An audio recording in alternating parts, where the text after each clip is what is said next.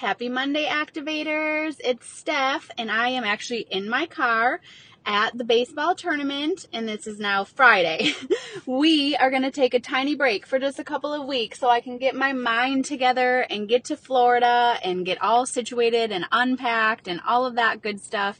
And we will be back, but check for us on Instagram Live this coming Monday. We are going to try to make that happen while I am driving down. So, we hope you have the best week. Thank you for the understanding. Get caught up on the previous episodes if you aren't already. And thank you, as always, for being an activator. I love y'all. Love you, KB.